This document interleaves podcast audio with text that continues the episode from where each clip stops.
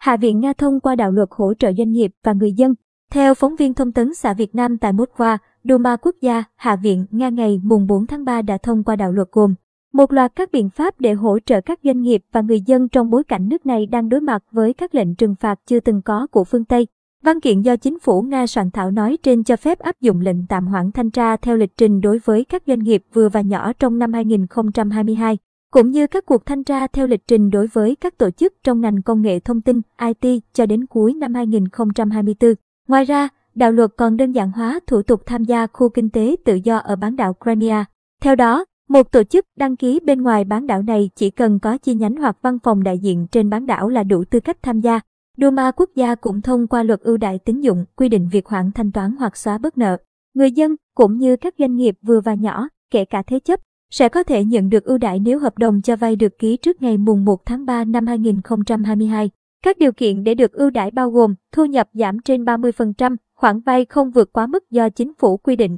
người vay không được ưu đãi tín dụng nữa. Để được ưu đãi, người vay phải nộp đơn cho chủ nợ, nêu các yêu cầu liên quan trong khoảng thời gian từ ngày mùng 1 tháng 3 đến ngày 30 tháng 9. Chính phủ cũng có quyền kéo dài thời gian ân hạn. Ngoài ra, theo quy định của pháp luật về các biện pháp hỗ trợ người dân và doanh nghiệp, quyền hạn của chính phủ sẽ được mở rộng trong năm nay. Chính phủ có quyền cho phép tiếp tục hoạt động mà không cần gia hạn giấy phép, cũng như gia hạn các giấy phép này mà không cần các thủ tục đánh giá sự phù hợp bắt buộc, thanh toán các nghĩa vụ nhà nước và các dịch vụ công cần thiết. Ngoài ra, chính phủ có thể miễn thủ tục đánh giá mức độ phù hợp của giấy phép và giấy phép vĩnh viễn, kiểm tra năng lực và gia hạn hiệu lực của chứng chỉ năng lực.